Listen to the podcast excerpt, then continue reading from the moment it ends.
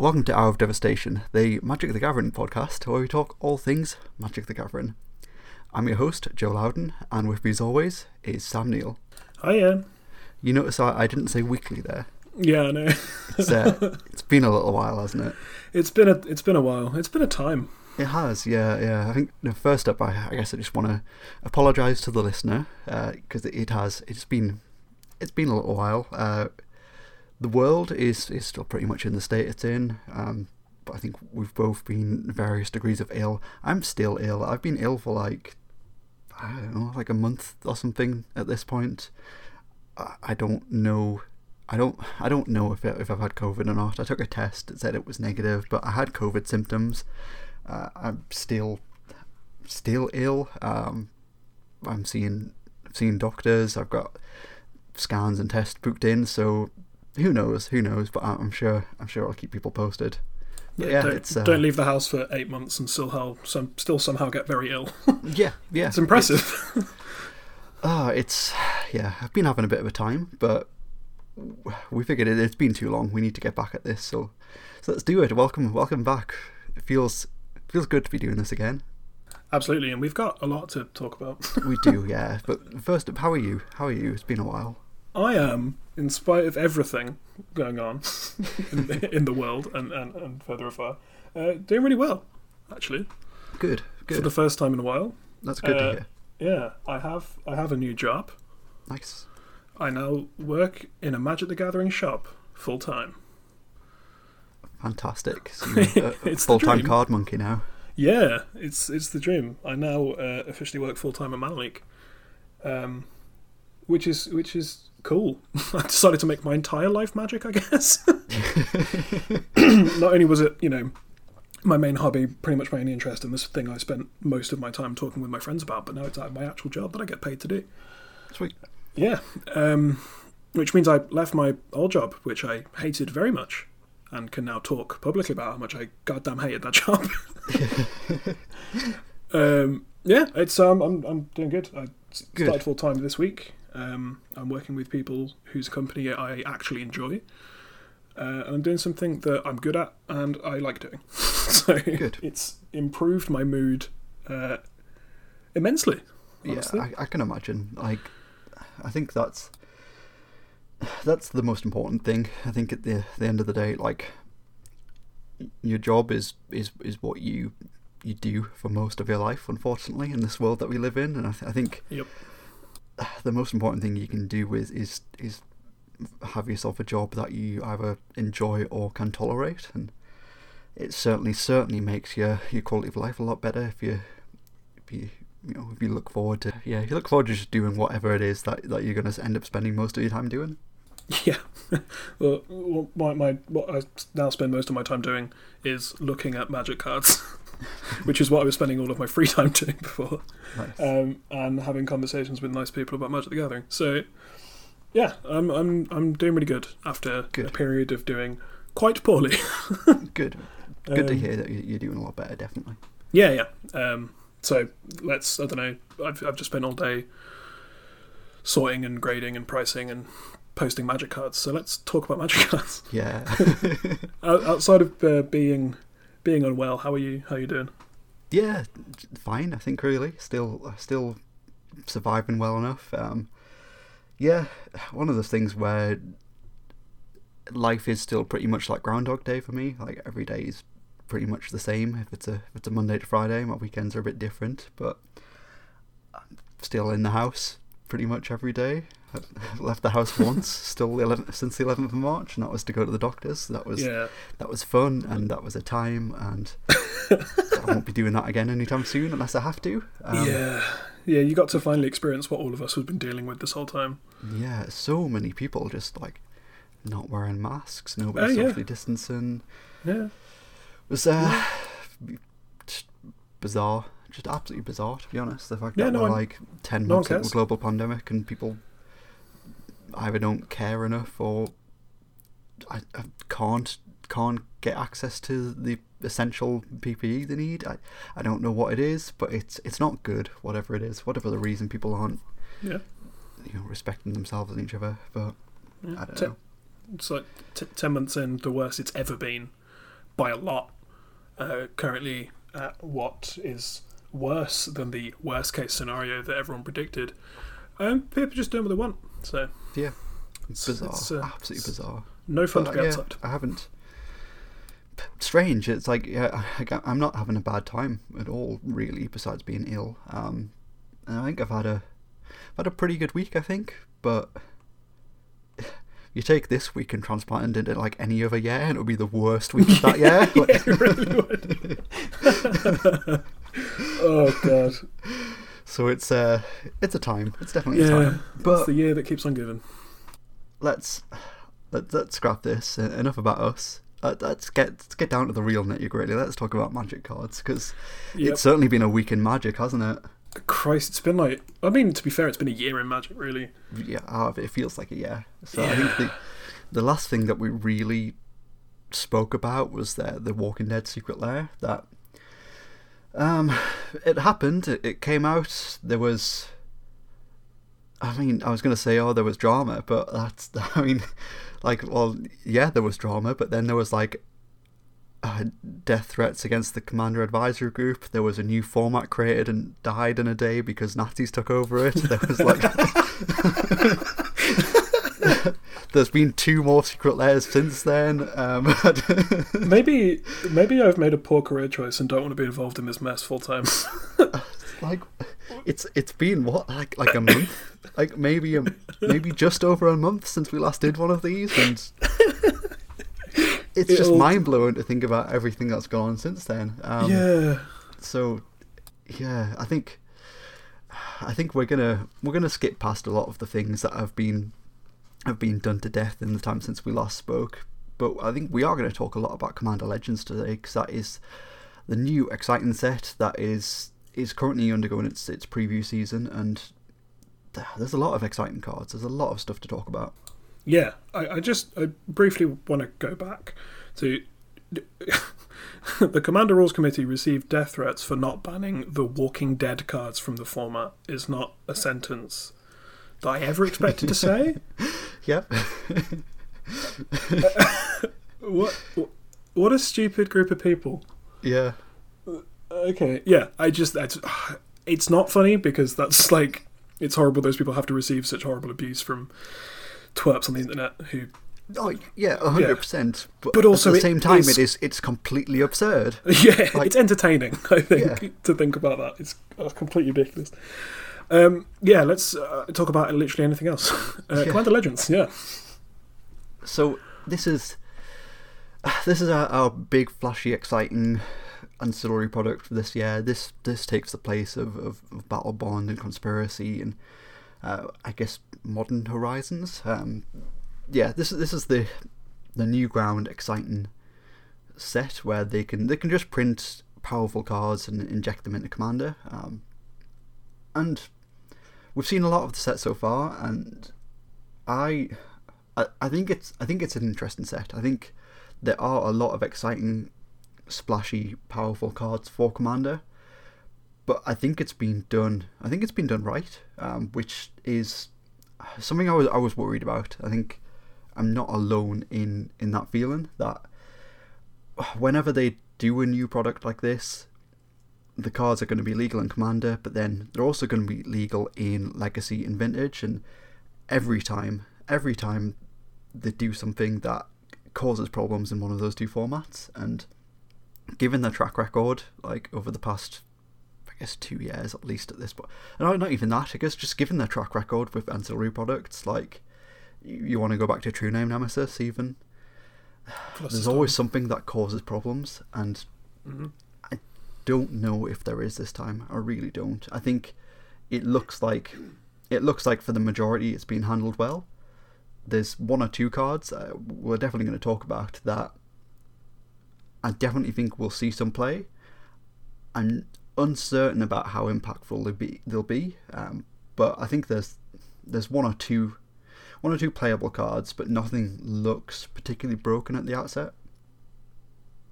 I think I agree. Yeah, there, there- like you said, there's like a handful of maybe players across the total Yeah. formats, but I'd be surprised if they were far too good. Yeah, I I- I agree. I think there's, I think there's there's there's one card that definitely looks playable. Uh, that looks looks good and is probably just going to be uh, a legacy staple going forward, which seems of like a, a good healthy power level for the format.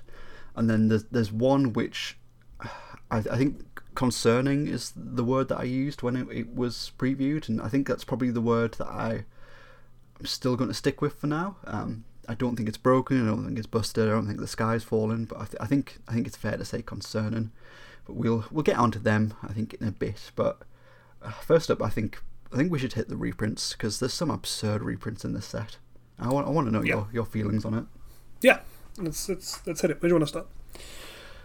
Um, I guess first up, first up, let's go for Vampiric Tutor. Vampiric Tutor's back. Mm-hmm. Uh, I I think it's awesome. I think it's really cool to see this. But why is it not Imperial Seal? Um, I don't know. Because Imperial Seal's bad and Vampiric is good. Yeah, probably, probably. Um, I, yeah, I, I, I mean, I assume at some point we will see Imperial Seal in, in a product like this. Um, I'm, I'm just a bit surprised that they went with Vampiric Tutor over that, over that one, given that we saw Vampiric Tutor in Eternal Masters, and then we saw it fairly recently as a Judge Reward promo as well. yeah, speaking of which, I'm really glad I glad I sold mine a couple of months ago. um, yeah, it's a, it's the, one of those cards that just no matter how many times you can you print it, it's always gonna be worth an absurd amount of money. Um, and I think that's kind of the reason. Like this is the like, if you have a choice, we've seen the same thing with Grim Tutor. Just like Yeah. Jim Grim Tutor's not that good. Yeah. was- oh, yeah, Griffith is nowhere near as good as Vampiric Tutor. Exactly. Um, and Imperial Seal's the fits the same description, right? Like it's Yeah. just nowhere near as good as as uh, as, as Vampiric. Like it, it's. Like, I think that's the reason. Like, that's pretty much it. Like, if they hadn't reprinted, if they'd reprinted Imperial Seal instead of Vampiric, people would be annoyed they hadn't had a Vampiric in a while. So Yeah, Guess they can't quite- win. Quite probably. Um, I guess, I guess they can't just put like, like multiple, multiple hundreds of dollars of cards in. in I mean, the they're trying their things as best. well. I mean, yeah, they, they certainly, certainly are. So yeah, I think Vampiric is great. Um, where do we go next? Tell me something exciting for Commander. Mana Drain, Yeah, hell another yeah. one of those cards. You can't print enough, and it's still gonna be worth Yeah. money. They'll probably dip down to about forty dollars. Buy them if you want them. Then they'll Yep. go back up. fully, uh, fully agree. as it as it works with basically every expensive magic card that's reprinted. Yeah, Mana Drain's just it's a staple of the format. Every blue deck that I, I guess up until this point has been able to afford on plays it. Uh, Yeah. And yeah, it's, it's just nice to have more copies out there of a very powerful card that um, for a while was prohibitively expensive. Yeah, definitely, and it's it's certainly creeping back up there as well. Uh, I I think you're right. Like the more times the print Drain, the better. It's I'd say that there's, there's probably like a, like a good handful of cards like this where they can just reprint them over and over and over and over again, and they're always going to be this expensive. Um, you know, Mana Drain is definitely always going to be up there. Force of Will's probably always going to be up there as well now. Mana Crypt always always going to be up there. So one of those cards where they have that weird effect where they're they're desperate for a reprint, but then whenever they get reprinted, whenever they get reprinted, it's fantastic. It drops the price, but the price never, never, never will, you know, absolutely bottom out because the lower the price goes, the higher the demand is. The demand meets rises up to, to meet the price, and it's always it's just always going to be an expensive card because of that. The cheaper it is, the bigger the audience. Yeah, I don't really know how many times people need to be told that. Yeah, that you know things go uh, that as soon as things get reprinted, they will eventually go back up to far higher than they were. yeah, absolutely. Um, it's a very simple supply and demand thing. Um, Yeah. So the same way fetch lands will never be cheap unless they print, you know, them in every standard set. Yeah. Uh, the same way with Vampiric, Mana Crypt, Force of Will, Mana Drain. Yeah, like Mana. Crypt's never going to be ten pounds ever. No, it just ever, won't. ever, even in this, you know, standard boost price set, Yeah. it's still just going to be worth a lot of money. So yeah, it's really cool to see Mana Drain back. I think it's fantastic once again. Um, yeah, I think next next up, I'm gonna go to Rings of Brighthearth. Finally got a reprint.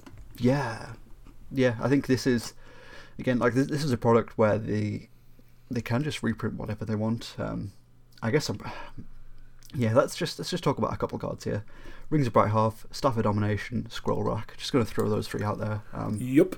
yeah, fantastic, fantastic cards. Uh, they see a lot of play across Commander, across all sort of levels of Commander. Um, yeah, it's just absolutely fantastic to see these here in the set. Scroll Rack at Mythic, um, which is probably understandable. Like one of those three cards had to be Mythic.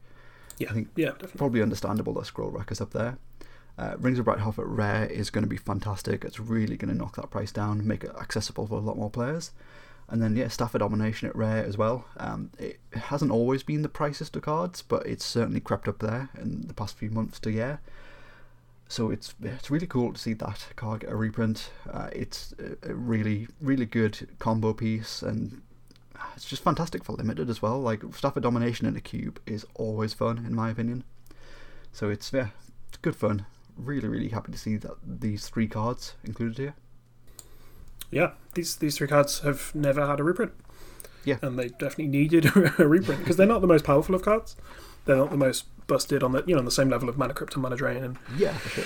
Vampiric Tutor, but they're staples of the format that a lot of people want to play but just can't because they're way too expensive. Scroll Rack is a card that I think a lot more decks should play, but people just don't have access to them. So it's great to see them finally get into players' hands. And foil Scroll Rack's probably going to be really nice. I would yeah. imagine. Yeah, some of them have got the, the full art or Yeah. extended art treatment as well. So Scroll Rack and Staff of Domination have got the, the extended art or the borderless. Yeah, I Whatever they're calling that treatment now, they uh, they have they have that, and I, I think that's great. I think Yeah.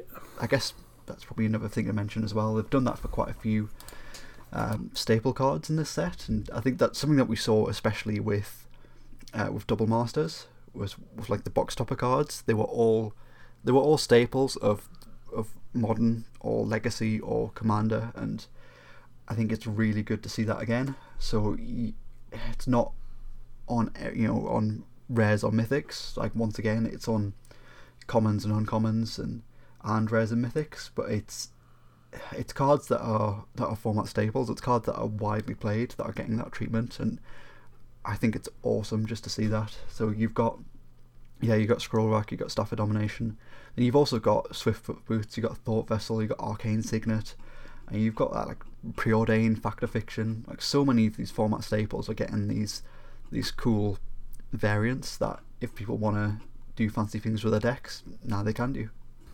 Yeah, I'm to spend a lot of money on uh, stupid shiny cards, I imagine. Yeah. Yeah, I'm super happy that that like cards that are actually played as opposed to just like oh just everywhere in the set is going to get this treatment. I think it's a much better way of doing it. Like like g- give me a full art generous gift over like I don't know a full art like slash the ranks any day. Yeah, I mean, I think while we're talking reprints, just reprinting some commanders in themselves that were just Yeah. really, really expensive. So all the partners have been reprinted. Like Thrasios was getting up to like sixty dollars. Uh, Tymna as well was getting up there. Just all the all the original partners, and most of them were just were just worth a lot of money. Yeah. So it's nice to have them reprinted, and they also get this special cool border. Yeah, it's cool brushed foil treatment. Yeah. Um, so it, it- it's something that we we haven't seen a lot of them, a lot of physical examples of the cards yet, but it's something that they do in, in other games. Um, I think it's I think it, it's Pokemon that has like the um like the rainbow foiling. Yeah. I think like the foil on them is like is like a similar type of foiling to that. So like they're gonna look really cool. They're gonna look really nice. Yeah. Um. So yeah. So stuff like like Maelstrom Wanderer, like like Vial Smasher and like Nekusar and like yeah Thrasios and Tymna, like all of these like well loved, proven, very good, powerful commander cards. Getting these cool alternate art versions is, is going to be fantastic for the and yeah, just like the that that thing where you can you can choose what you want to play in your in your deck and, and make it very personal. And I think that's that's that's always been one of the the good things about Commander is you can just truly personalize personalize your deck. And if if, if you just happen to love Akiri Lineslinger and that's a deck that you love and you want to make it the coolest, fanciest version of that deck possible, now you can have a, a nice bordered version of, of Akiri. Yeah, we're seeing so many different commanders as well. It's not just like a handful. I, I think it's great. Yeah. Well, uh, reprinting Najeela is a big deal Yeah. because that card was heinously expensive, especially in foil. And then just, just you know, Commander's greatest hits. You've got Zer, Derevi, uh, Rakdos from some reason. I have no idea where Rakdos is in there, but you know, Queen Marchesa, Xenagos, Eureka, just all these decks that people play a lot and they're really, like, really widely built. Yeah. It's really nice to have just them reprinted again because they're all just. It'd be nice for them all to be cheaper because it's always bad when you really want to build a commander deck but you can't even afford the commander. Yeah. Um, and yeah, all these these nice sweet versions of them that are going to look really nice. And then you know, obviously a buttload of other new legendary creatures, all of which have partner. I'm pretty sure. Yeah, pretty much. Pretty much. I'm kind of Yeah, surprised when I see a, a brand new uh, a brand new legendary creature that doesn't have partner at the bottom. I guess we should yeah move on to some some highlights. I think of the, the new cards that we've we've seen so far. Yeah, this set is uh, stacked.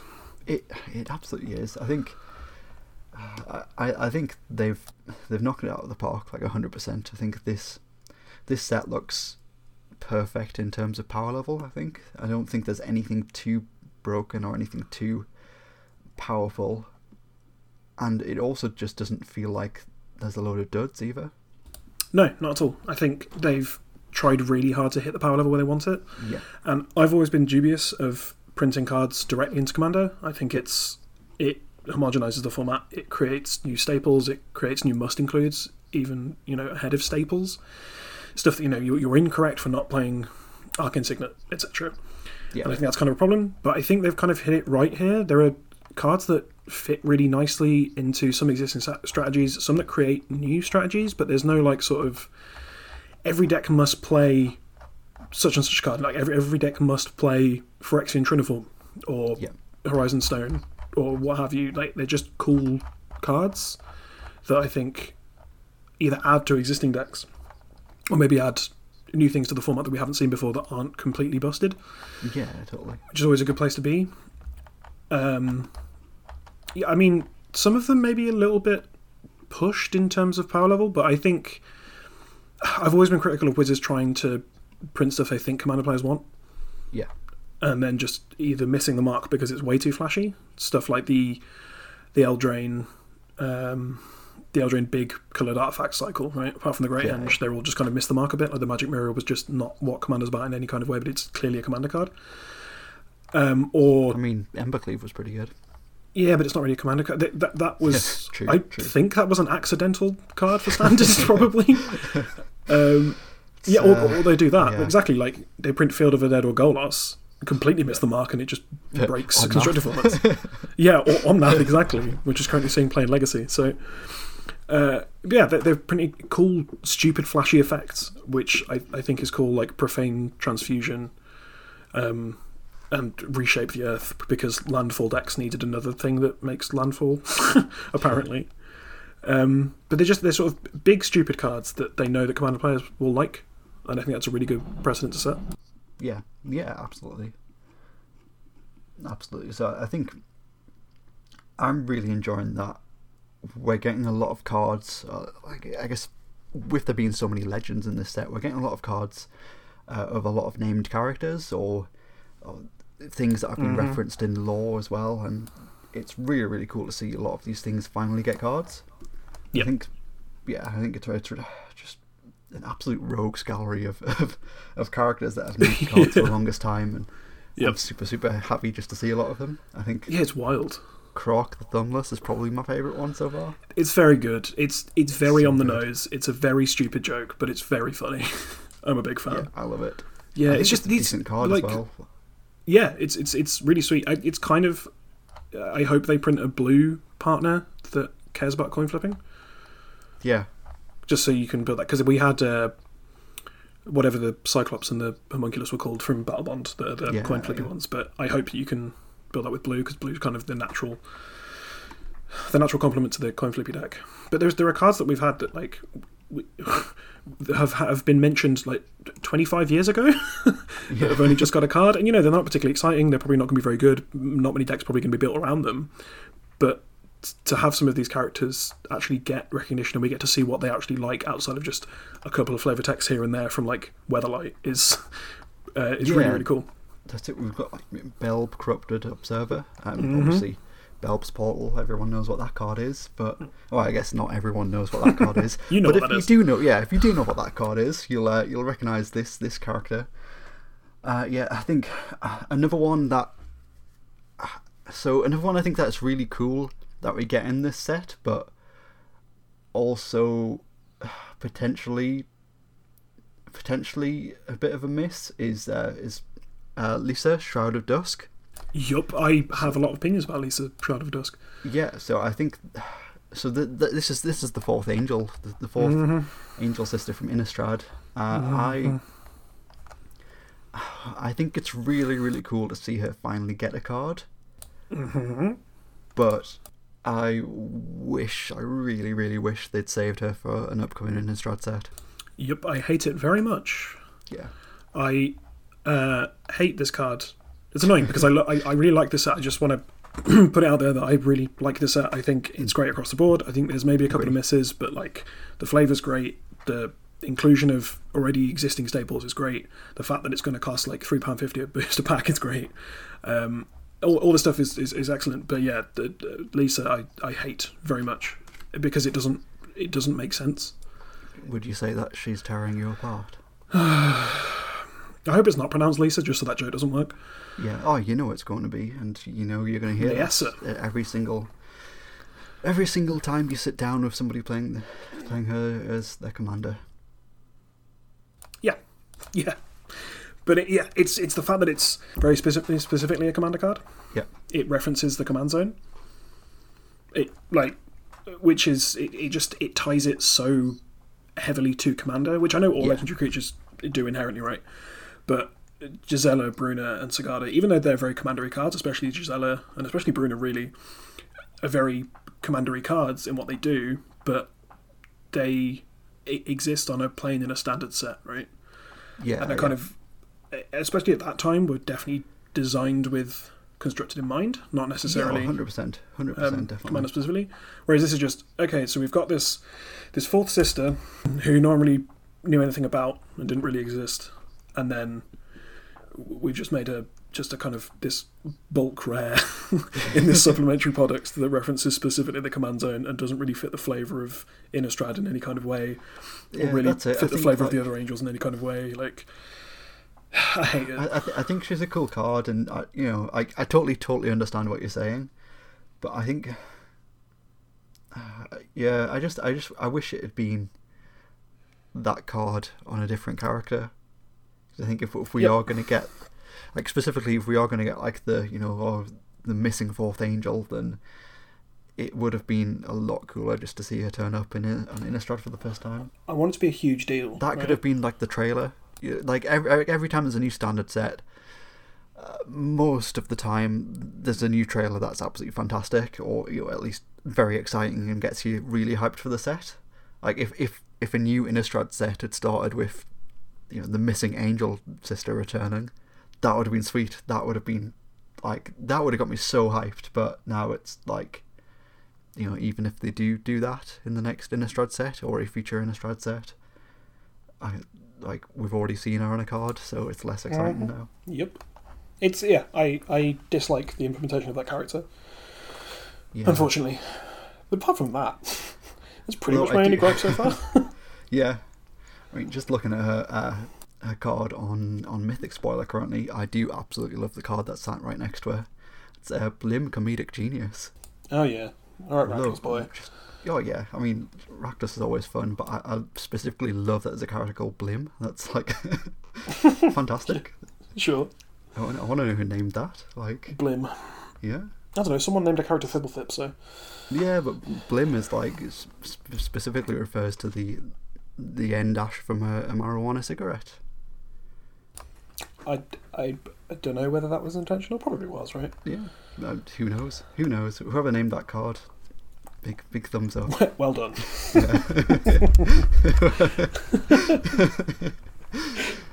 Good job. yeah, good job. so, there, are there any new legends that have caught your eye? Anything that you want to build? Obviously, you're you're the much more seasoned commander player than myself. Is there anything that's getting you excited? Like anything you. you want to specifically build a deck around or put into an already existing deck? Uh, no, not really. No. which, I, which I'm assuming is the answer you were hoping for. uh, no, like I'm, I'm really trying not to build more commander decks. I've moved most of my commander decks now. Yeah. I had eleven. I now have three. Um, just because I never played them. Like I had a Yeah, really good time building them, and it was really cool. And like I finally got them and got some like you know nice versions of cards and stuff. And then it was just like I don't really want to play this ever. so it was just sat, sat on my shelf doing nothing. Um, but no, there's no, there's no like, there are no legends I'm particularly interested. in. There's loads of legends I like the design of. Um, uh, Not necessarily because they're powerful or anything. I just think they're cool cards. Yeah, for sure. Like uh, Archelos, Archelos, Lagoon Mystic. It's, it's stupid Sultai card that should probably be banned, but it's a cool, cool character. It's a turtle the, shaman. the turtle. Yeah. we've got another another legendary unicorn. That's cool. We've got an actual card for Nevinyrral, which is Yeah, really I cool. feel s- strange about that. Like, like, uh, like. I mean, obviously, obviously, Nevinyrral is a. I mean, Nevinyrral's disc. Obviously, Nevinyrral was going to be a named character, and would probably end up on a card eventually. But it just it feels a bit odd, given that like originally it was just meant to be a, a reference to Larry Niven. Yeah. And now it's not. Now it's like, well, yes, it is still a reference to Larry Niven, but now it is also just a character as well. I wonder how Larry feels about it. Uh, I don't know. About being an actual card now, an actual, you know, character that tangibly exists Yeah. in this universe. it's no longer just like an Easter egg and, and a bit of an in joke. Now it's like, yeah, Yeah, it is that, but also he's he's, he's but now just a also character. I think most people didn't know that. Oh yeah, for, yeah, for sure. I can guarantee you that most people who play Magic uh, that have heard of Nevinyrral's disc or play Commander or whatever have, have, have never heard of Larry Niven or read one of his books. And why would they? Because It's they're not it's like huge it's like most people. Yeah, I mean, yeah. I'll, I'll try to try not to go on a Larry Niven tangent because I, I Please love don't. Larry, yeah, I think Larry Niven's fantastic. And talk about the Ringworld saga forever and, Yeah, and yep. how that yeah you know ninety nine percent of people who've played Halo have probably never heard of Larry Niven and if it wasn't for Larry Niven there wouldn't be Halo. So All right. Do you want to start a Larry Niven uh, podcast? uh, I mean, God, I'd love to do a sci-fi podcast. You should. Yeah, You absolutely should. I should. Yeah. Uh, yeah. There's no. There's no like cards I want to build. Um, but I think that most of the new ones are really cool. Like a new Sakashima's sweet. Yeah, It's a really cool implementation of um, Sakashima. I mean, it's it's effectively very similar to the old Sakashima, um, but you can't bounce it, and it has partner. Yeah.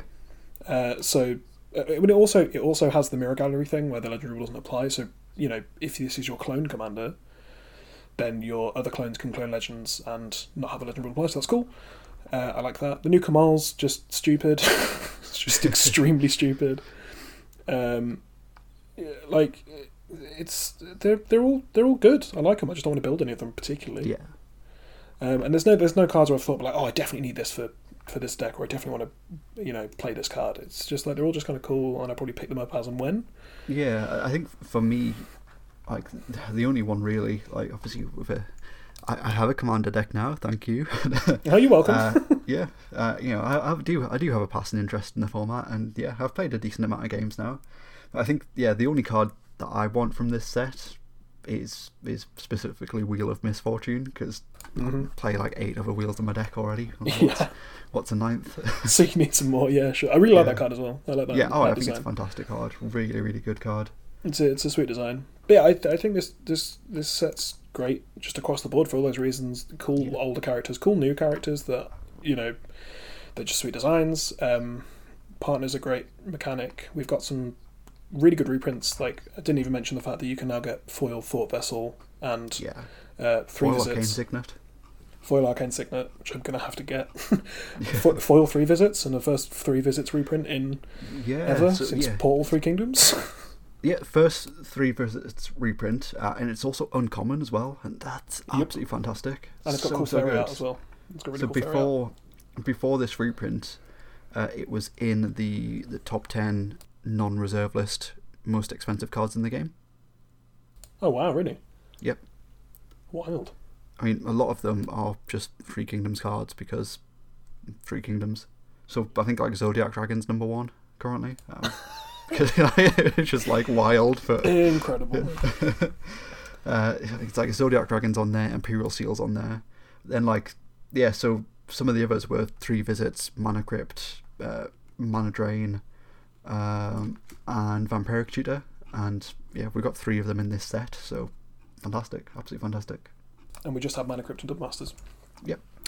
Yeah, it's cool. I mean, I think one of the things with this set as well is just that they're, they're able to do things that maybe wouldn't fit into a commander product. This gives them more Yeah. sort of more freedom to make the kind of cards they want to make for the format that don't have to just sit in it. Because you know, commander decks, they're quite narrow in what they can do. You only have a certain amount of like rares, mythics. Not that those mean much in commander decks, but you know those slots where you can have uncommon level power cards, right? Yeah, definitely. Yeah, Like Val cycle. that balancing act they've got to do as well, where like they can't put anything too busted. Like they can't put the equivalent of like a chase rare or mythic into a commander product because then they just get snapped up and bought off the shelves, and Yep. they learned that lesson once with with Mind Seas back in the day. But with Yep. this being a, a booster product, they can do that. That's why they can stick mana drain in. They can stick vampiric tutor in. They can put you know what whatever else is going to be in this set. They can just they can put it in there. Yeah, and they can So it's it's it's good to see them having that restriction removed as well. Yeah, and they can put stuff like Rograkh in there. Yeah, yeah. A, a zero mana 01 with first strike, menace, and trample. It's a legendary creature. Just stuff like that. Like, there's no place for that in a commander deck. Like, that's clearly like an unco- uncommon power level card, right? Um, Oh yeah, for sure. which is what it is in this set. But you can't really. I, I don't see how you'd put that in a commander deck because it doesn't have like a an archetype, right? Like all the, Yeah. the face commanders or like the, the supplementary commanders you get in commander decks all have like a sort of theme, and this doesn't have a theme. It's just like this is a kobold with Yeah, some yeah. with some keywords. Yeah, like un- unless the, they did like, I get like five monocolor decks, and the red one was like super aggressive or whatever, and then that could be one of them. Yeah, but And there, this, this but- set just But then, like, that. yeah, that that just puts so many other restrictions on, which I don't think they would want to do. Yeah, and and you just you get to do kind of whatever you want, um, which is really Yeah. cool. And then yeah, give us a load of reprints as well. Some some some of which aren't necessary reprints, but they're cool, like Converge Witches, which isn't a particularly expensive card. But that, oh, that Seb McKinnon art Oh, that finally seven physical card. Yeah, uh, and you can get in foil now, which is cool. Yeah, Uh, F- Fyndhorn Elves, yeah, yeah. The Magic Online um, Fyndhorn Elves art as well. FTV Fyndhorn Elves, Oh, is it is it FTV too? FTV twenty. Yeah, Oh, nice, that was the only foil printing of it. So now there's another foil printing. That's cool. nice. Yeah, it's just. so I guess this this is the first non-foil printing of that art. Yes, yes, it is. Nice, cool. Correct. Uh, yeah, like preordain. It's always nice to have that back. Yeah. Free, foil yeah. preordains. Give me those. Give me those full art preordains. yeah, we knew you'd get you on something. Oh, I know. I know. very much, very much like uh, I don't care. I won't. I, you know, I don't care what I play. Yep.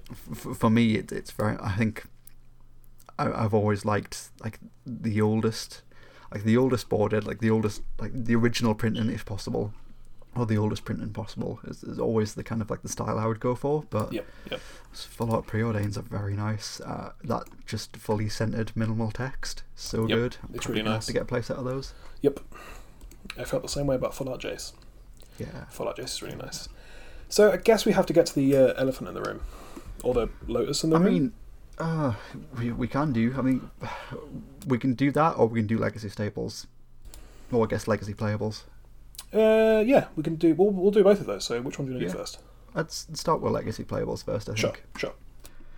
So, let's let's yeah let's go in on on the cards which at least I, I think are going to be playable on legacy from this set. Uh, first up, I want to hit. Uh, I think the easy one is Court of Cunning. One blue blue for an enchantment. When it enters the battlefield, you become the monarch. At the beginning of your upkeep, any number of target players each mill two cards. If you're the monarch, each of those players mills ten cards instead. I Mhm. fully think this is going to be a legacy staple in some sort of blue-based control deck, whether that'll be miracles or a, a, a blue white control or like a bant or even like a snow coast style deck or four color control deck. I think this is 100% a new control finisher and I love it. Absolutely love it. It's a cool card. I like it. I mean, Yeah. it's yeah, because the amount of times when you're playing like Snowco or Miracles where you just never take damage, you can Yeah. just choose to never take damage. The amount of removal spells and, and wraths and stuff you have. That's it. Um, it. It's not a very exciting card or you know, flashy card. Like it certainly doesn't you know have that mythic spark to it. Um, I mean, it's not a mythic; it's a rare, but it certainly doesn't have that exciting factor to it. But I think for for legacy especially, like Monarch is is such such a powerful tool, uh, and yeah, anything that is blue and makes you the Monarch is is just going to be the very least worth a look at in legacy. Yeah, yeah. I, I uh, do think I- I do think this is this is powerful enough to be a finisher in itself. Yeah, three mana and it pitches to Force of Will. Yeah. All bonuses. Yeah, three mana, it's blue, pitches to Force of Will, uh, and it draws you a card. Yeah. Making you the monarch. It's oh, it's great. Absolutely fantastic. mm-hmm. And then I do think along the same lines, uh, the the white one as well is potentially playable. Uh, so that is Court of Grace. It's two white white for enchantment. When it enters the battlefield, you become the monarch. At the beginning of your upkeep, create a 1 1 white spirit creature token with flying. If you're the monarch, create a 4 4 white angel creature with flying instead. I think probably a bit less playable, but I wouldn't be surprised to see some sort of blue white enchantment based control deck playing both of these. Uh, just that, or at least like this being in the sideboard of that deck. I think that the fact that it's becomes like you become the monarch is so powerful in that format, and then yeah, making a four four every turn is going to be fantastic. That's Yeah. where you're going to win in those decks. I think this fits nicely into like that the sort of mid-range plan from a lot of white fair decks. Yeah, where they just want to board in some kind of big thing that, that generates value without without any mana or card investment. Stuff Yeah, like sure. Gideon Ally of Zendikar, and this sort of fills that role. I think, I guess, giving potentially giving your opponent the Monarch is kind of difficult, and you have to wait through upkeep to get a four four. So the chance of them taking it off you in that window is a, a risk, I guess. Yeah. But yeah, I, I kind of like that as a as a sort of occasional one or two off sideboard for, for stuff like miracles or, or maverick or stuff like that. yeah, definitely. I think. Uh, I guess I guess my advice, if anything, would be uh, buy copies of Moat now. Shouldn't that be your advice every day? Yeah, if you want to make money, buy reservist cards. Hmm. yeah. But I mean, yeah, Moat like this in a deck that also plays Moat. Like, Yeah. yeah, sure, you never lose an eye. I mean, yeah, but Moat hasn't been playable in Legacy for a long time now. Uh, no, it hasn't been, but I'd rather knows just that'll change going Bridge. forward. I mean, yeah, probably. Uh, It's, it's that that strange that strange reserve list thing where, like, what actually shows up at paper tournaments is completely different to what shows up at Magic Online because Yep. cards don't cost hundreds and hundreds of pounds on Magic Online. Yep.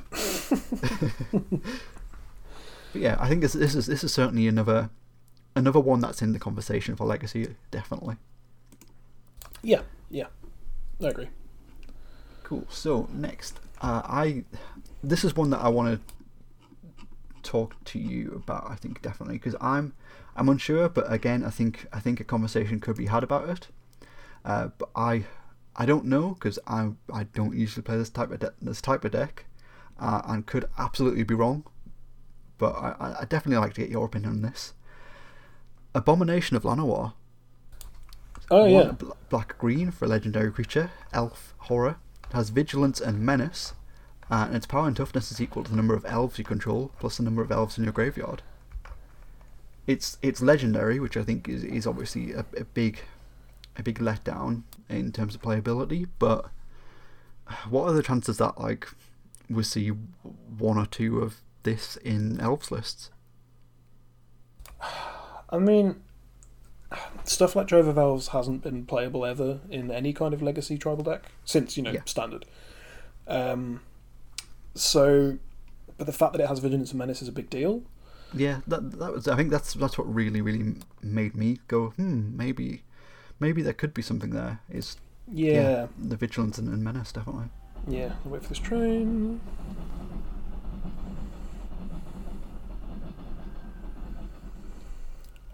I think the fact that it doesn't immediately impact the board is probably the problem here. Yeah. Um, it, it's, yeah, it's just when you have cards like this, you want them to immediately do something. So it's why you know, very occasionally you'll see stuff like Shaman of the Pack, Yeah, yeah, which has a big effect when it comes in, and then it's just a body. or stuff like the Elves deck. It's it's I mean it's almost exclusively combo cards now. It's just it's Yeah. just a combo deck. Um, most recent edition being Allosaur Shepherd, just you know putting that Yeah, to full because that force. card is ridiculous. That card is stupid. Um, but yeah, like outside of the combo elves, you don't really see much. Like you have mana elves, and then you have Wirewood Symbiote and Quirion Ranger and Elvish Visionary, and that's sort of like your package. Yeah. And then your your Crater Hoofs, and then all the other elves just sort of need to do something else, like your Heritage Druid and Elf Sentinel. This doesn't really do anything. Whereas the the thing with um, the thing with Shaman of the Pack is that you can.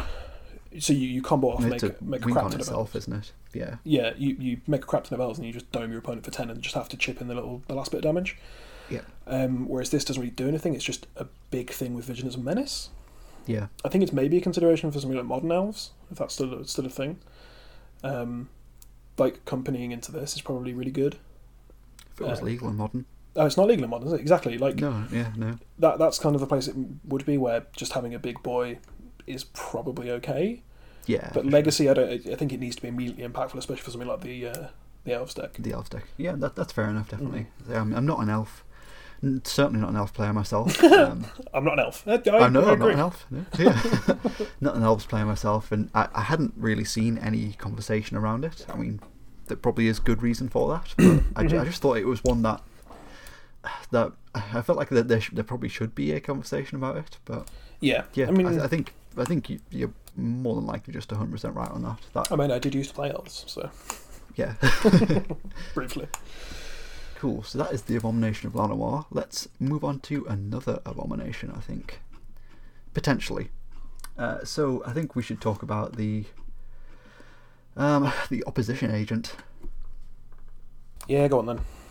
Two and a black for a human rogue. So three two with flash. Uh, you can you control opponents while they're searching their libraries. While an opponent is searching their library, they exile each card they find. You may play those cards for as long as they remain exiled. You may spend mana as though it were mana of any colour to cast them. So, It doesn't sound any less concerning. Like reading it now, like like almost a week later, like because normally with these things, it's like, oh, it was it was overhyped at the time, and people lost their minds. But maybe now, on on second look, it won't be as good. No, it's still good. So yeah. it's, Every time I read it, I'm still like, like concerned. I'm like, yeah, you know, if it had, I think if it had been a three-one, I wouldn't be concerned. Uh, or if it had, if it had cost four mana, then yeah, absolutely not. But I think it's, I think it's just right on the line. Like if this had been, if this had been one and a black, or like blue black, that would have been ridiculous, and yeah, it certainly would have been too far. But I think, I think this is this is the line. yeah, it's a weird combination of Leonin Arbiter, Aven Mindcensor, Notion Thief. Yeah, yeah, It's a Notion Thief for tutoring. I think one of the things that makes it slightly better is that that last that last paragraph is flavor text. Most of the time, like that, yeah. that's not what most that's of not the time. that's not how I'm evaluating the. Uh, that's not how I'm evaluating this card. Yeah. Like, if your opponent decides to, because you, you get them the first time, right? You- Yeah, yeah. So you you know, they crack a fetch. And you're like, okay, well, flash in the same mind sensor. Don't get to search anymore because that's how it will function most of the time. It'll just be an, an Aven Mindcensor that doesn't Yeah. have flying, um, and you'll get them once, and you'll be able to like you know play their underground sea that they would have fetched when they Yeah. crack a fetch land. Um, and you know, every once in a while, you'll flash it in in response to an infernal tutor and completely Yeah. ruin someone's day. That's it, and I, I think that's, I think that's totally fair. Like, given the state of legacy currently, I think that's totally fair. Like, if that's, if that's its rule, um, you know, because yeah, that that happens already with like you know with Veil of Summer, and that's totally fine, totally totally fine for it to do that. Um, Yep. Yeah, I just. Hmm, I think this thing. It's it's not like a it's, it's glorified concerning. Where you Yeah. where you just where you just stop the fetch lands because there's a lot there are a lot of tutors in Yeah. in Legacy that this is going to be relevant against. Uh, you know, Knight of the Reliquary, Green Sun Zenith, Gamble, it, it- you know, Infernal Tutor fetches. It, there's, there's just so many cards that search a library that this stops that are relevant. But like it, it's just it's going to stop them once, and you'll maybe get a card. Um, and then it it's a three two, so it does just. It doesn't brawl particularly well. It's not a card you particularly want to brawl with because it's probably shutting off quite an important part of the deck. And you know stuff like the cracker fetch and you flash this in, they still have an opportunity to swords or bolt it, right? Yeah, that's true. Yeah. Um, or abrupt decay it. So it's it's not going to be, I think, as ubiquitous as we all thought when we first saw it. And I do think that last line is basically flavor text. You'll you, Yeah. you'll, get the first one, and then like it's not just you, this is crazy. I get to play my opponent's deck, and it, it's, it's, an Aven Mindcensor basically, where they, they don't get to they don't get to gamble with the top four cards. Yeah, definitely, and that's it. I, I really hope that is that is going to be the case of it. Um, I think at the same time as well, like if if this is it, if this is the most absurd thing for Legacy and Vintage, then that's fine. That's Yeah. absolutely fine. Definitely. Uh, and I, I'm really glad that that's the case. And I kind I of like that, like the occasional, just like this will be a one or two of black decks. Yeah, yeah, definitely. Like if if like rather than oh this this is broken, this is this is warping the format. Like if this is just you know the next step and the evolution of legacy, then then I I think I'm probably fine with that. Like we've seen with, stuff before, like like Plague Engineer was a big one. Like Plague Engineer made a, a lot of strategies worse, and we saw a, a big shift in in legacy as as a whole, like as the format, like when that was printed. Uh, I think we've seen it since with cards like like Uro, like especially like um, I guess yeah, card like Uro has has definitely definitely made combo decks and, and storm like storm and specifically like a lot more, like more yeah I guess a lot. A lot more of a, of a of a bad choice to play. 'cause Mm-hmm. You're gaining three life every time you're casting an Uro, and then we, we're also we've also seen it with with Astrolabe, and we can argue to death for the banning of Astrolabe, but I think it's quite clear at this point that it's it's not going to happen, and it's just Mm-hmm. just the next step in the evolution of Legacy. And Oh, I've, I've changed my tune on that, by the way. yeah, I think Astrolabe's fine now. I don't know about fine, but I think I think it, I think Uh, it's just a part of the I'm- format. I think you just move on. that that's it. I think I don't I don't know if I think it's fine, but I think I'm certainly I'm certainly over arguing the arguing it at this point. Yeah, I I, I genu- genuinely think it's fine to exist in the format now. It's not as oppressive as it once was, Sure. and more more and more strategies are popping up every day. D- Legacy's the most diverse it's been since you know War of Spark. Like it's it's Oh yeah, yeah. it's the healthiest it's been in inverted commas for a long, long time. Um, And I think Astrolabe's just a part of it. And the Astrolabe decks aren't even putting up that many good results. The most recent league from the 31st, the Legacy League on Modo, um, there were no Snowco decks. There were decks playing Astrolabe, but there were yeah. no like five color Snowco good stuff piles. There was a, Yeah, there like- was a Miracles deck splashing with Astrolabe, Yeah. and there was just a bunch of like other decks like Elves and D and Well, T. yeah, and- like if you look at like the like Eternal Weekend, Eternal Weekend, we had like three of the biggest legacy events for years, uh, and that was won by three different decks: Oops All Spells, Death and Taxes, and oh, I'm just laughing at Oops All Spells still. Like, Oops All Spells, the Death and Taxes, and Elves won like the three legacy events over three days. yeah, One one of them had like a thousand players in. Like, yeah. Zen- Zendikar Rising was the uh, was one of the most impactful sets for Legacy in the last year. Yeah. Skyclave Apparition and the MDFCs have done more for Legacy than a lot of sets recently. yeah, It's- it's completely Astro- then Astrolabe, arguably. Yeah, it's it's it's absurd. Skyclave Apparition is a hell of a card, Oh, it's yeah, and it's great. That's the kind of thing I like to, you know, warp Legacy around it. Really, like Yeah. fair white decks now have this catch-all answer to a hard answer to Oko, which they were they didn't have before, apart from like Pithing Needle Yeah, and yeah. Revoker, and a very flexible answer to stuff like Uro, which is also taking over Yeah. the format. Kills Jace, like kills yeah, Omnath, I guess if that's relevant. Uro, Omnath, Teferi, anything It's and great. everything that Yeah. could be a problem, it, it can deal with it. It's Yeah, so yeah, that's that's where we're at. That's where we're at in Legacy now, where Skyclave App- Apparition is is the, one of the biggest deals currently, Yeah. and the and the MDF, MDFCs. But you know, Oops All Spells and Jib Belcher type decks were, were a thing for you know since the formats existed. So I'm not too concerned about those. I'm maybe concerned about Oops All Spells in other formats, but um, I digress. Uh, Yeah. yeah, so I think Opposition Agent is a perfectly fine thing to exist. It's going to sit alongside Plague Engineer in that kind of slot where it's this Yeah. two and a black random creature that just hoses a couple of strategies. You flash it in when they cast a Stoneforge Mystic and go, ha ha ha. No, I've taken the Batterskull or the Jitte, the Sword of Foreigners out of your deck, Yeah. and I can maybe cast it, and that's really, really powerful. But it, it's just a fine thing to exist, and it's not powering out any kind of stupid. It's not an Uro or an Oko where you just define yeah, the for sure. entire It's, game. it's yeah, like there's not a deck where you're going to sit down and your opponent's going to win the die roll and they're going to go, oh, Dark Ritual Opposition Agent, go. Like, yeah, because your opponent's just going to go Mountain Bolt go, and you're yeah, going to feel stupid. absolutely. Yeah. Um, So uh, yeah, I, I think I think it's a fair a fair evaluation of it. Um, I think I think for now, I'm I'm probably going to stick with with concerning, but I, I don't think it's broken. I don't think it's Yeah. busted or anything. it's I don't uh, I I don't think- think, it's as warping as stuff like True-Name Nemesis has been, Oh, for sure. Yeah, or as True format defining as stuff like First Storm. I don't think it's Yeah. one of those cards. Um, I think I think it's more of like a council's judgment. Yeah, oh, It's- yeah, definitely. It fits fits that role where it's it was intended for commander play and then works nicely in Legacy, and you'll see it every now and again in sideboards. Probably a couple of main deck players in like a Grixis controls type thing, or Yeah. or like I'll, I'll probably play it in Maverick um, if I'm still splashing black. Yeah, But yeah, I think it's, it's- it's it's far more of a of a problem in vintage, I think, than legacy. Um, just given Yeah. given the state the state of the vintage meta game and the fact that like Doomsday is is a, a, much more played deck and is, is a much better, more powerful deck, and you Yeah. have the Lotus, you have Moxen, you have so much more fast mana. Uh, And you have, you know, you have, you have demonic tutor, you have vampiric tutor, you got all of these other powerful shooters. I think Yep. that it's more of a problem in vintage. I think I think uh, I, I, st- I still, I don't know, probably, you know, old man yells at the clouds, but still going to say it's a bit concerning for Legacy.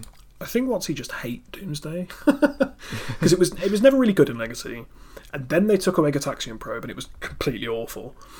Uh, and then they gave it Thassa's Oracle and made it Yeah. kind of okay again. And now they printed this. which is- very good. It's the, I mean, it's the best deck in vintage by far. Like, I Yeah. genuinely think it is. um, and then they just give us this, which is like, okay, yeah. sure, you can just really, really piss off the Doomsday uh, player in your meta if you want to. But yeah, uh, Cool, Is there anything so- else you think is is is Legacy? yeah, just playable? just one more I want to touch on, I guess, before we move on to the uh, the uh, the controversial card. Mhm. So I want to talk about Hullbreacher briefly. Yeah, in this Could- it's similar vein to Opposition Agent, I think. Could Hullbreacher finally be the card that sees the return of Popeye Stompy? God, Two and a blue for a 3 2. It's a Merfolk Pirate, has Flash. And if an opponent would draw a card except the first one they draw in each of their draw steps, instead you create a treasure token. Why is this not a white card? What the hell? I don't know. This is just a white card. This a white is card. like the most perfect. This is just what is it? Alms Collector from Commander Yeah, whatever, yeah. but blue for some reason. but it, blue and a, and a fish. it does the, it does the, the the thing you want white to do. It's it it, it stops card draw and gives you something else, but it doesn't give you the card because white wouldn't give you the card. Yeah. It, it gives you a treasure, like Smothering Tithe does. It's, Um, it's yeah. blue, so you can put it in your Echo of Eons deck. You can pitch it Force of Will. Yeah, you pitch it to Force of Will, put it in your Eons deck. Yeah, put in your Murphy deck maybe. Do- Yeah, Uh, yeah, maybe. I It's uh, I hate I hate the the fact that this is a blue card. I think it's probably it's okay. really strange. It's really, really strange. I think it's again highly, highly unlikely to actually do anything in the format, but yeah. I'd still rather play Notion Thief. potential. I think it's definitely like a, a week one LSV or canister or somebody will brew a, a Bob Wang, I guess. will will brew like a like a stupid Merfolk pirate deck, Merfolk pirate Echo of Eons Sea Dragon deck, and then just Yep. do silly things. Yep. In like a go like four one in, in a legacy league or something for a laugh, and then that'll be that. That'll be, that'll be it. Yeah. I agree. I think yeah. It, it's. Uh, I'd, I'd rather play Notion Thief. If I'm looking for this kind of effect where like I want I want like a sort of gotcha in the same way that Opposition Agent is a gotcha, I'd rather play Notion Thief for one more mana and actually get the cards. Yeah, oh, fully fully agree. yeah. Uh, there is w- w- one more before we move on. Yeah, go for it. I'm really glad that Magus of the Order isn't an elf. yes.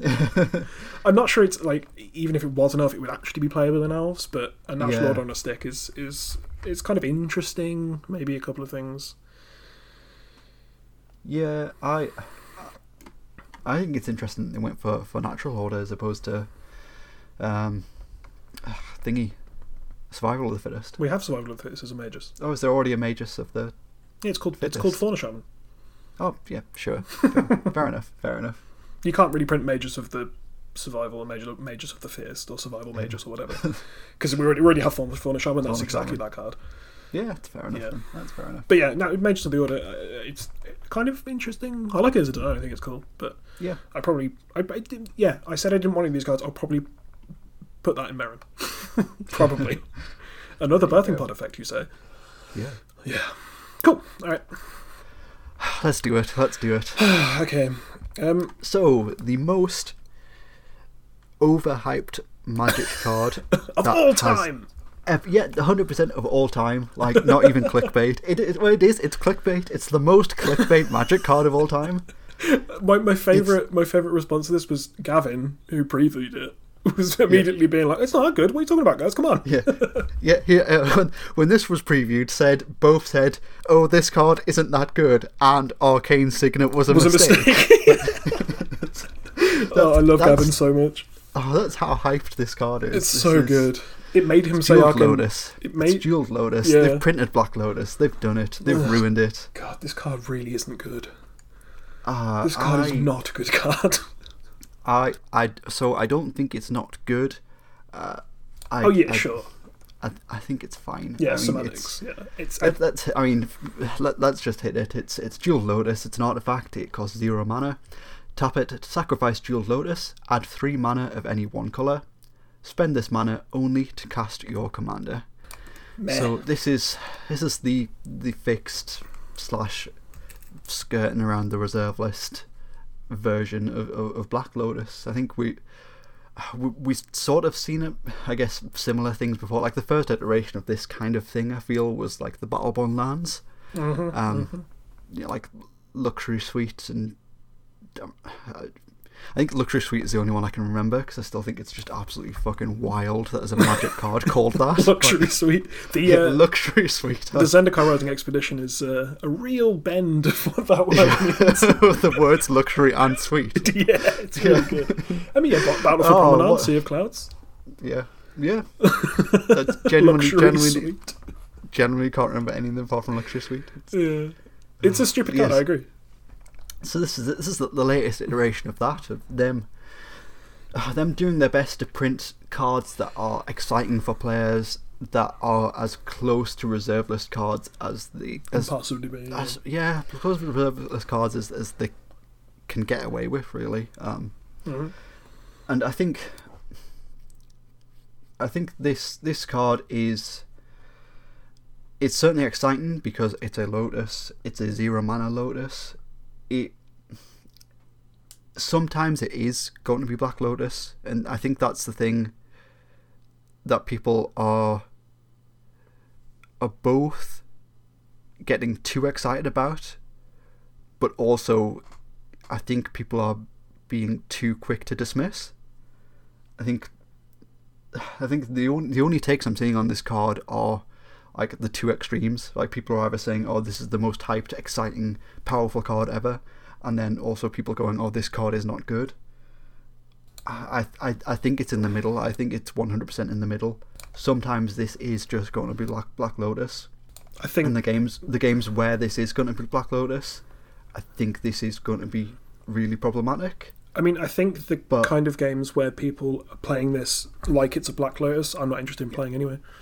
Yeah, yeah. That's I think that's the that's the that's the saving grace. I think uh, there there are decks like I mean, you know, like th- it plays directly into the kind of magic that I like to play. Like I saw this card and was like, okay, I think this is this is a good card in the type of decks I like to play. I want to play this card and I want to go turn one, crack a fetch land, get a tundra, play Jewel Lotus, play Yeah. Grand Arbiter. Everyone else scoops like that. That's the kind of magic I enjoy playing. So I think there are Mhm.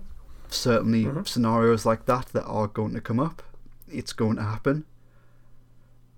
And as much as I like that, I Yeah, sure. I think that's bad. I think that's really, really bad for the format.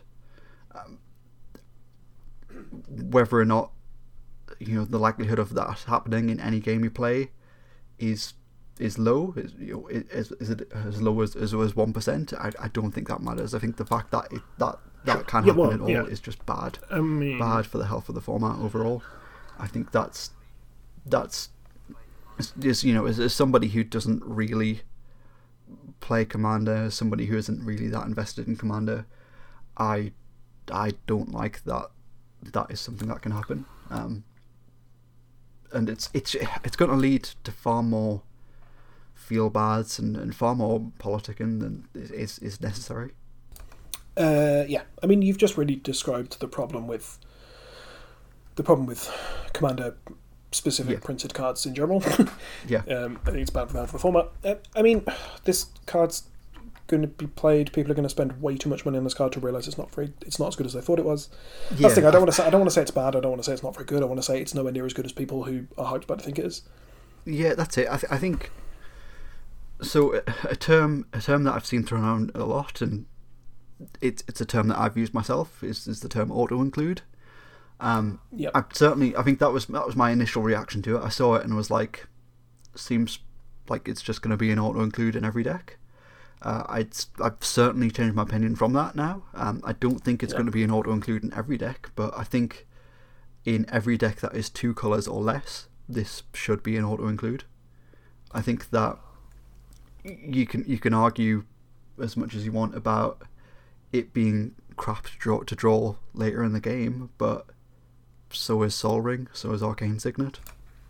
Not as bad, but I, I see. Not as, not not as bad, certainly Mhm. not as bad, but there are certainly there are certainly cards that are considered auto includes or close to that are bad draws later in a game, and Mhm, mhm. I think if if you are if you are playing Commander with Sol Rings and Arcane Signets and all of these other, you know, quote unquote auto includes, I I think it's correct to throw this in there with those cards as well. If your deck is two colors or less, uh, if it's a, if it's three colors or more, then no, do not play this card in your deck. I think this card is good the first time you cast a commander, and I Yeah. think it is terrible every other time. I think if you if you power out your commander, your four mana commander on turn one, your five mana commander on turn two, etc., it's great. If you Yeah. you immediately power out, and then it's there. So it has to be in your opening hand. and It has to be the first time you cast commander. You get to cast it way ahead of time. But a lot of the time, you're going to cast your commander on turn one or two, and someone's going to plow it or pongify it or whatever, and you just wasted a card.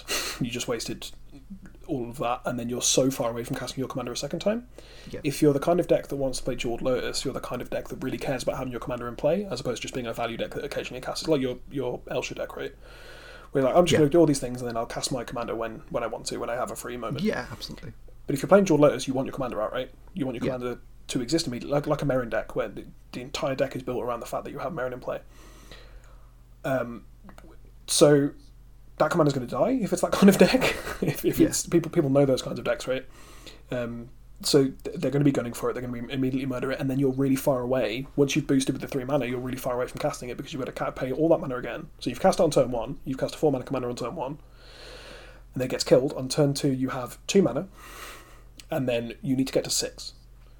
Right, so you're going to power out your commander, and then if it if it dies, you're really far away from casting it where you were with the Jeweled Lotus. Yeah. And if you're using this to pay commander tax, it's going to feel really bad. Uh, and it, people don't play Dark Ritual. People don't really play rituals. The, the closest things to a ritual people play are Mana Geyser, where it you know creates twelve mana. Yeah.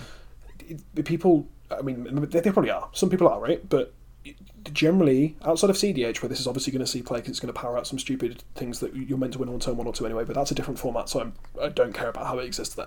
I'm sure this is Yeah. very very playable. That's it. I, I think I think the decks the decks that are tuned enough where they want their commanders out consistently to win. I think yeah, this is, it's the kind of card you want to want to be playing in those decks. But Yeah, yeah.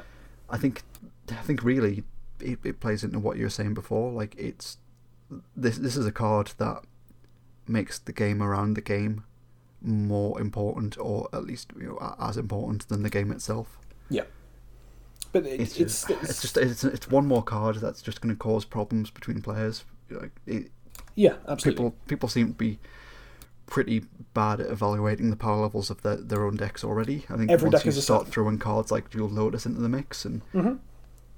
and bumping up power level, like if if you put this this card in a deck, it's just going to it's going to increase just the the swing, the swing in power level between drawing this in your opening hand and not. It's gonna it's just gonna lead to so many feel bad games that just do Yeah. not need to be necessary. The the precedent it sets is more of a problem than the card itself. Yeah, in terms of gameplay. agree. Fully, fully because agree. You're going to play a Jeweled Lotus on turn one, and someone's going to go, "Oh, I didn't realize it was that kind of game." In the same way that when you play a Mana Crypt on turn one, or when you know when you play Dual Land or whatever, and people are like, "Oh, I didn't realize it was that kind of game." I'm not, I'm not ready for this kind of power level, and it's going to create division in that sense. And I mean, Magic players are always looking for division and looking for reasons to argue and take each other down. Yeah. But this is just another reason for that. But I genuinely don't think this card should be played pretty much at all. Like, it's there's a reason that we play ramp and we play mana rocks and we play stuff like Kodama's Reach and Nature's Lore. It's there's a reason we, we play that over stuff like Dark Ritual or Desperate Ritual, um, or you know Lotus Bloom or anything like that. Is because you need that sustained mana. You're ramping so that your next turn you have more mana and then you still have that mana and you can increase that mana. Having access to full mana, even like, especially when it's just confined to the ability to cast your commander on turn one, isn't that good.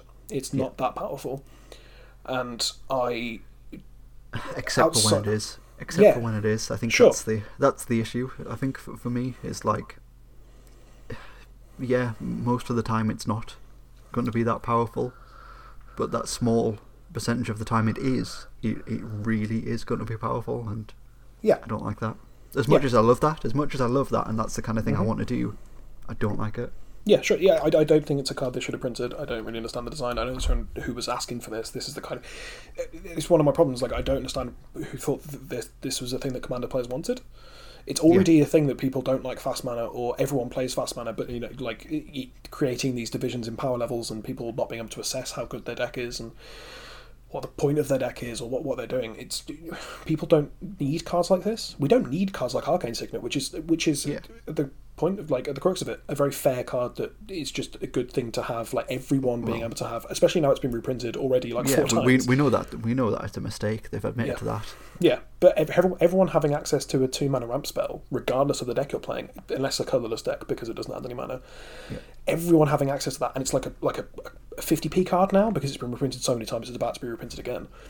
It, it's just that's that's fine. That's the kind of thing that you want mistakes to be. Sure, we shouldn't have printed it, but it, it generally increases the potential enjoyment for everyone because everyone has access to this card that does things over a sustained period of time. And mana rocks are good. Um, It, it Not- costs two mana. Like you're never you're never Mm-hmm. going to play this on turn one and then play your commander. yeah, sure. Never, Yeah, it, it's just unless your commander's at zero mana kobold. yeah, but like I'd much rather play a Sol Ring than this. I think I think I, I'd any day of the week if I had to choose between putting a Jewel Lotus, Jewel Lotus in my deck or a Sol Ring, it's or a Sol Ring every time. So, same in Vintage Cube. Like I'm taking Depends- a Sol Ring over depend- Black I Lotus. Uh, yeah, I think very very different formats. There. Sure, I but, think- like, in think terms of Sol Ring, level of the 100% card. Sol Ring over Black Lotus and Vintage Cube any day of the week. But I think, I think if we if we're moving that conversation to commander, then I think it all it all just depends who your commander is. I think part of the problem is If- people it is Commander players don't don't don't really appreciate the power level that they have. The fact Yeah. that you get to play Sol Yeah. Sol Ring in every deck is completely ludicrous. Oh yeah, Sol such a stupid card that Yeah. should not exist, but but it's it's an uncommon that's in every commander product and just exists, and everyone has like a thousand of them. yeah, and it's They- only it's only there because it was a mistake. It was mistakenly made an uncommon in the first place. Yeah. If it if it had been rare, then it would have been on the reserve list, and then Yeah. it'd be like more expensive than Black Lotus Uh, probably. When exa- exactly, it's it's it's the, one of the most powerful cards ever printed. Yep.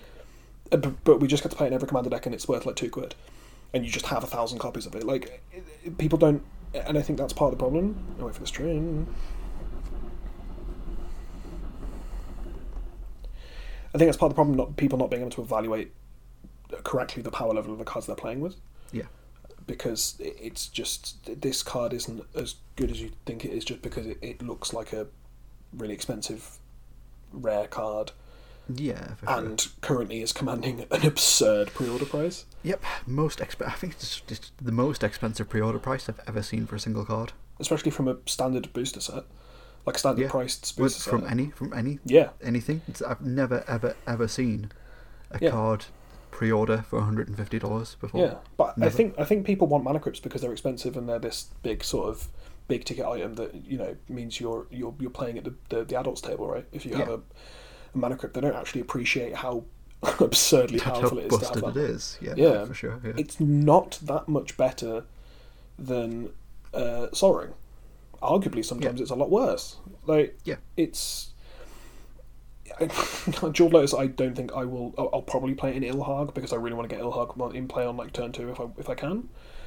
I yeah, guess. I, th- I think just I think the cont- the context of, of the deck and the commander really really apply. Like I Yeah. think you know there are there are certain decks where you absolutely do just want this like hundred percent, even if it came down to this or Sol Ring. Like if we did like this this or Sol Ring in Grand Arbiter, you want this over Sol Ring just Yeah. because there's going to be chances where you can cast Grand Arbiter on turn one Well, yeah. If I if, if, I, you want th- if you want this or Sol Ring in Urza, I think Sol Ring, hundred percent. You're gonna cast Yeah. Urza slightly cheap, slightly slightly quicker with the Jewel Lotus, but it's it's a one shot and done. Whereas your Sol Mhm. Ring is then going to be able to activate Urza later on. It's then going to be a Mox Sapphire potentially. Like, yeah, I think the I think the context in which it plays is is the most important factor that comes into it. But I yeah, I, I do think this card is is powerful, even I think I even think if it's not going to be, you know, even if its power, even if its true power is not going to be seen ninety nine percent of the time. I think this Oh, card that is, one percent is, is, is, an powerful. absurdly high level. Yeah, the ceiling on it is, is absurd.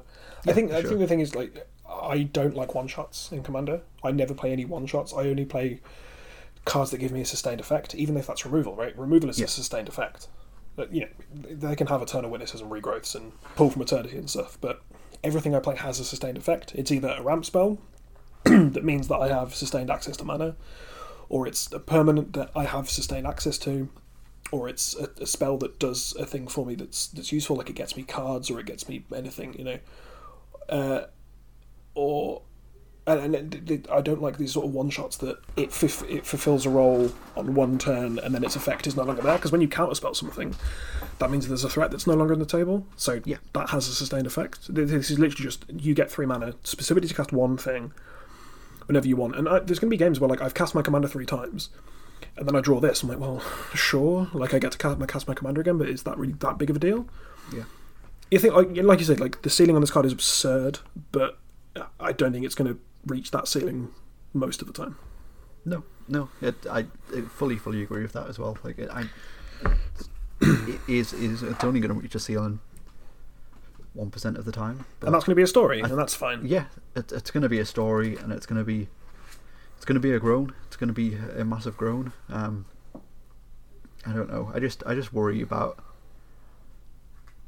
what scenarios that leads to, or I, yeah, I don't know. It's it's not. It, it's completely, interesting as well. I think I think like, sorry, yeah, go ahead. Yeah, you it's, yeah, that's the thing, it's it's not completely ridiculous anyway. Like CDH tables have already been able to do that kind of thing. Like it's not Yeah. too far away from what's already been been happening there. Like being Yeah. able to cast stupid stuff on turn one between Sol Rings and Mana Crypts and and what have you. Like it's not that absurd. yeah, yeah, Um, for sure.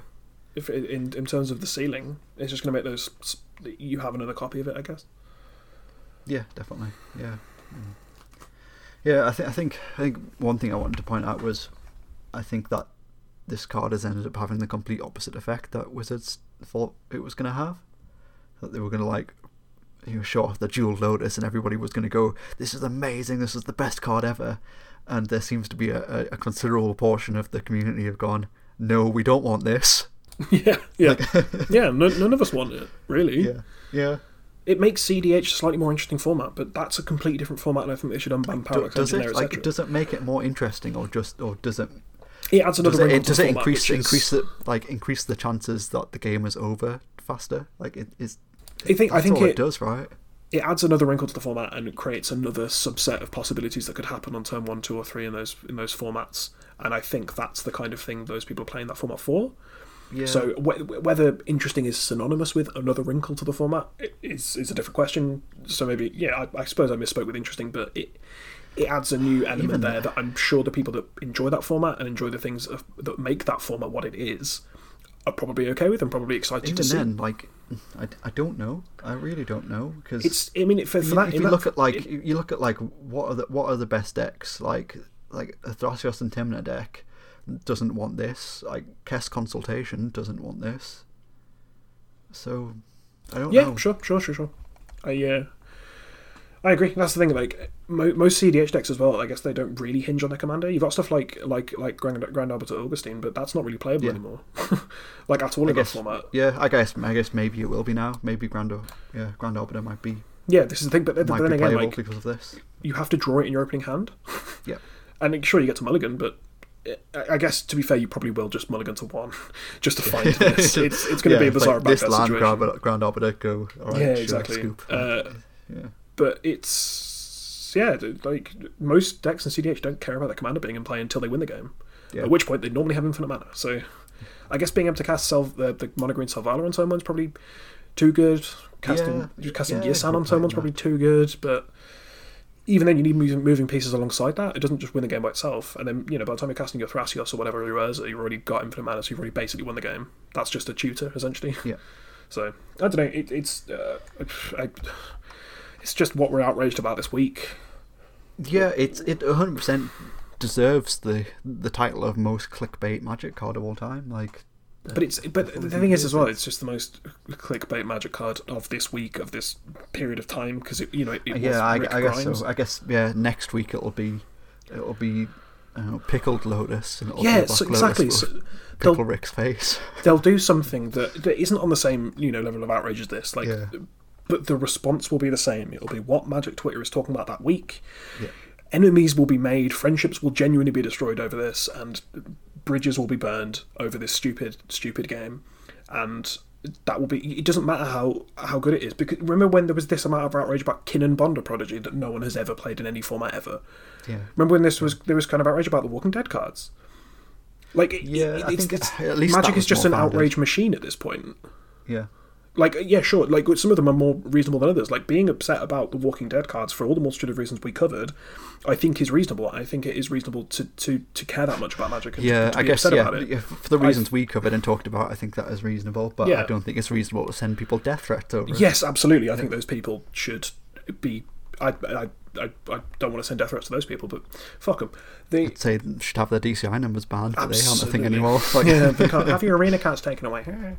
But this is the thing, like uh, whether whether they're comparable in terms of how impactful they are, like whether the fact that Kinnan Bonder Prodigy exists is is more detrimental to the game than the Walking Dead cards, the Walking Dead cards existing or Jeweled Lotus existing is irrelevant. The amount of hype always reaches the same volume. It always reaches the same peak and people have these stupid, ludicrous arguments and conversations, and I'm part of it, and I have these things, and I make snide comments on Twitter, and I fuel the I fuel the fire, right? Like because that's part of part of the fun of being magic magic social media.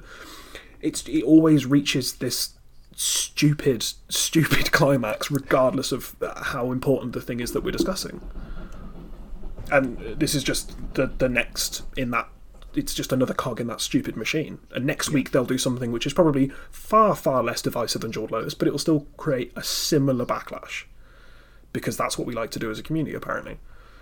it fuels the algorithm, doesn't it? It does, exactly. You know, you know, now people that didn't know about Commander Legends or really care about it have seen something about it because of the algorithms and stuff. Yeah. Uh, what's he at a certain point pro- probably just doing stupid things that we all disagree with on purpose just to generate outrage to generate income at the end of the day and it works Oh yeah, absolutely, absolutely works. i'm excited to see what we were what we're angry about next week because it will be something as stupid that we will have forgotten by the week after Yeah. right like no Oh, one's going to be talking about Jeweled Lotus in a month's time No, no, no. Like, yeah, I guess just you know we've seen we've seen a few things potentially leak from questionable sources that have been right about some things in the past that are definitely things that once everyone's forgotten about in in four months' time when they're actually properly released are def- definitely going to generate some some outrage. Definitely, like yeah, and it's just know, how it works at this most most people seem to have forgotten that like a Bob Ross secret lair leaked. exactly like give it four months when it's when it's meant to be properly announced, and it'll be it'll be back again. we've we, we just forgotten all these things that all the podcasts were talking about last week, and all, all the you know Yeah. all the things that we've discussed. Like no one's talking about uh, uh, Strixhaven anymore, or no one's talking about the D and D set. No one's talking about Turf no one's talking about Zendikar Rising or Double Masters anymore. Yeah. Uh, recent sets Yeah. Yeah. that were yeah. exciting and cool. Like no one's talking about any anything because it's just the next the next thing to get annoyed about. Yeah, and I think have that's very, very much. It's just it's the way magic works now. Like it's the perpetual hype train. They're like like Yeah, they love it's, it. It's it's what they've done. It's what they've done for the past couple of years, and It they works. seem to. Yeah, definitely. They've they've definitely figured out how to harness it, and they're making a lot of money. Making a lot of money. It's it's much better to have thousands of people outraged about your game than it is to have thousands of people quietly enjoying your game. Yeah. Because who's going to see the quietly enjoying the game That's true. outside of people that already play the game? That's true. It's much better just to George Lotus. Like sure, that's that's far more engaging for for anyone than than. Man, I really like playing Magic the Gathering. Yeah. Yeah. Absolutely. On that note, yeah, ah, that's a, a good place to end it. I think it's been it's been Yeah. fun. It's been good to do this again. Let's let's do it more regularly. Yeah, definitely. I've missed this Yes. for certain. Yeah, uh, that is pretty much what we have time for this week. How how do you feel about Commander Legends? How do you feel about about The Walking Dead, The Constant Outrage, Pickled Lotus? Come uh, I really want to pick me up Lotus too. I really like. Oh, just let's let's just do it. Let, go for it. Pickle Lotus. That's Yeah. what we want to see. Do you forget about Jewel Lotus. Pickle Lotus. It's it costs zero mana, and you tap it and sacrifice it, and add three Phyrexian mana of any color to your mana pool. Why not? Pick a Lotus. Let's go. Yeah, let us know. Yeah. Let us know your feelings. You can get us on social media. On Twitter, we are at HOFDcast. Facebook.com slash HOFDcast.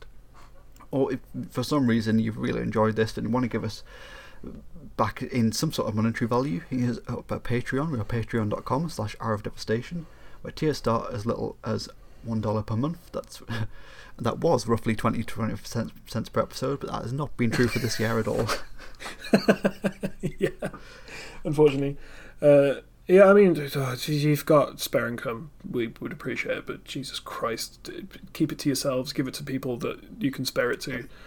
We've just been put in the lockdown. A lot of people might lose their jobs again. There's still a pandemic going on, and America might be out, about to reinstall a fascist, emboldened dictator. So, do what you want with your money, but maybe think about yourselves and your loved ones and, and other people first. yeah, fully agree. Fully agree. Make, God, I hope you all voted if you live in America. Yeah. Jesus Christ. Oh, will we know by the time this episode comes out? Uh, I, I don't know. I, I genuinely don't know because because there could be recounts, there could be uh, could be contests over the recounts, there could there could be a military coup. Who knows? Genuinely, Well, enjoy enjoy listening to this during the Civil War, everyone. Yeah. Uh, good luck. If you want to find me on my own personal social media, on Twitter, I am at Peach Garden Oath. That's Oath with an F. on Facebook, I'm Joe Loudon. I'm in pretty much all of the magic groups. I'm sure you'll see me around. I also stream on Twitch um, most Friday nights and Saturday and or Sunday nights. It's twitch.tv slash Peach Garden Oath. Been playing an abundance of things recently. I did a, a week of horror games over Halloween, and that was really fun. Uh, I've been playing Among Us quite a lot as well, which is has been really really fun. Uh, I've got quite a quite a good regular crew assembled for that now. So Saturday nights from 7 p.m. BST if you want to play some Among Us. which uh, which do you prefer, crewmate or imposter? Uh, I I I think I prefer playing as imposter, but Correct. I really like getting all of my tasks done when I'm a crewmate. I'm a really bad Yeah, I'm a really bad crewmate because I don't really I don't really do anything but just focus on getting all of my tasks done and let people fix the That's what I do. fix the uh Oh no, you're not. Yeah, you know you've got to don't go and do the emergencies. Come on, I mean there's plenty of other people that can do that. I want to swipe this card. crook. You can't want to swipe this card. No, you've got to turn common tasks off. Don't do the card swipe. No, we do common tasks. We I think yeah, I think we we've got a really good setup. Maybe we'll do a bonus Among Us episode at some point. Yeah, I'll join at some point. Yeah, Jesus, do it. It's good I fun. absolutely will. Yeah, imposter is the correct choice. Um, I audibly cheer and pump my fist whenever I get picked as the imposter. Nice. Uh, if you want to find me on Twitter, it's Sneal69. Nice. Thanks. It's been a while since we said that, Yeah. isn't it? God, if you want some hot takes on all sorts of topics, including magic, go go there. It's, uh, That's all I got. yeah, yeah. It's uh, the world is, is certainly still a place. The world's on fire. That is true, and that is all we have time for this week. Uh, once again, the Codfarer has returned. We'll see you again next week? Question mark on Hour of Devastation.